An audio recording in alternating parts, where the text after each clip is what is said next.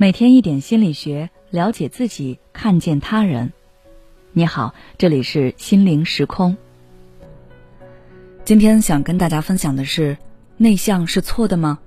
为什么我努力变得外向，却那么痛苦？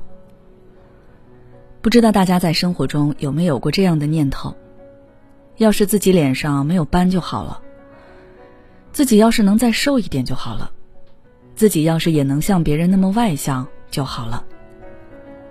每个人好像都对自己有着各种各样的不满，于是我们开始和自己较劲，改变也就发生了。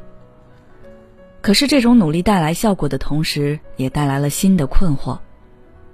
有时候你会发现，那些你一直想要摆脱的东西，其实并未真正的消失，他们变成了一个个魔鬼，紧紧的抓着你，成为了你的噩梦。今天在征得一位来访者小齐的同意后。和大家分享一下他的案例。第一次见到小齐的时候，他一个人坐在椅子上，低着头，沉默不语。就连我跟他打招呼，他都是慢慢抬起头，淡淡的回了我一句。小齐跟我说，小时候他有点内向，不太喜欢外面的喧闹。每次小伙伴出去玩的时候，他都会找个理由一个人待着。他很享受那个状态。但是父母却一直希望他能够活泼开朗一些，每次都让他和其他小朋友一起去玩。可是和其他人聚在一起的时候，他还是会站在最外围，尽可能的不和其他人有什么交流。父母看着也很着急，一直跟他说：“男孩子要开朗些、外向些才能吃得开。”就连自家的亲戚也时不时的来跟他说：“男孩子要多跟别人打交道，不然以后会吃大亏。”这些话让小琪感到困惑，他开始觉得内向是不是真的不好？听多了之后，他也慢慢的认为别人说的话是正确的，也许改变自己才是出路。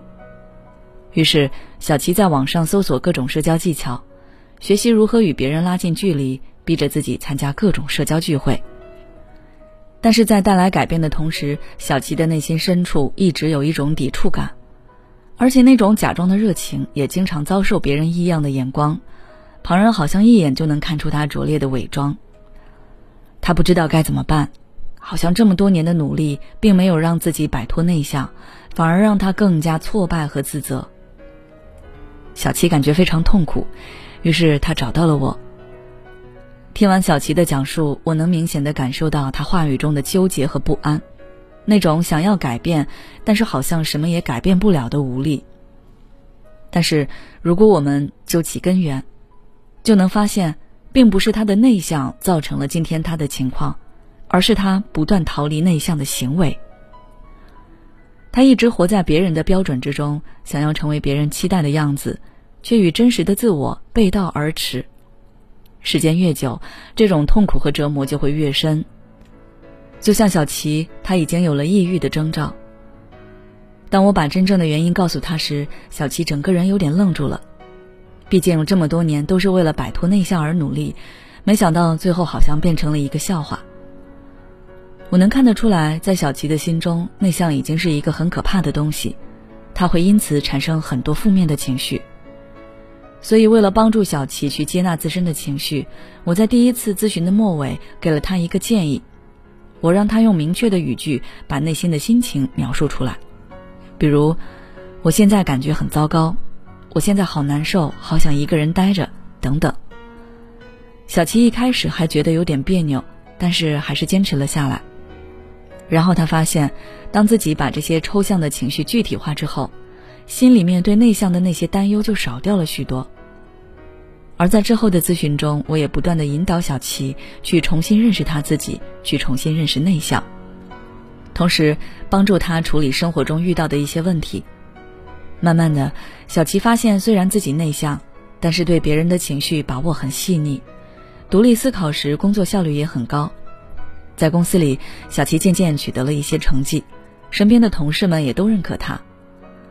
小琪说：“之前他从来没有想过内向的自己会有这样的一天。看着那个真正开始做自己的小七时，我是发自内心的为他感到骄傲。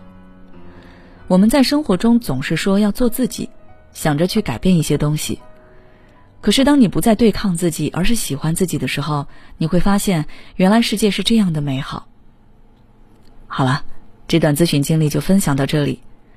如果你也有类似的苦恼，不知道该怎么解决，那就来找我聊聊吧。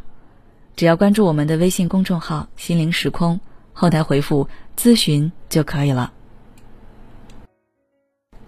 每当我们感叹生活真难的时候，现实却又告诉我们，生活还能更难。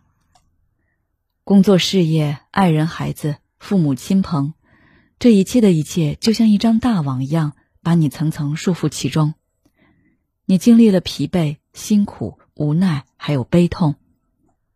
如果你只是一个人默默承受，那你迟早会崩溃。心灵时空组建了专业的心理救援队，每位咨询师都拥有超过二十年以上的咨询经验。只要你需要，我们就在。微信关注“心灵时空”，后台回复“咨询”，就可以体验十五分钟心理清诊了。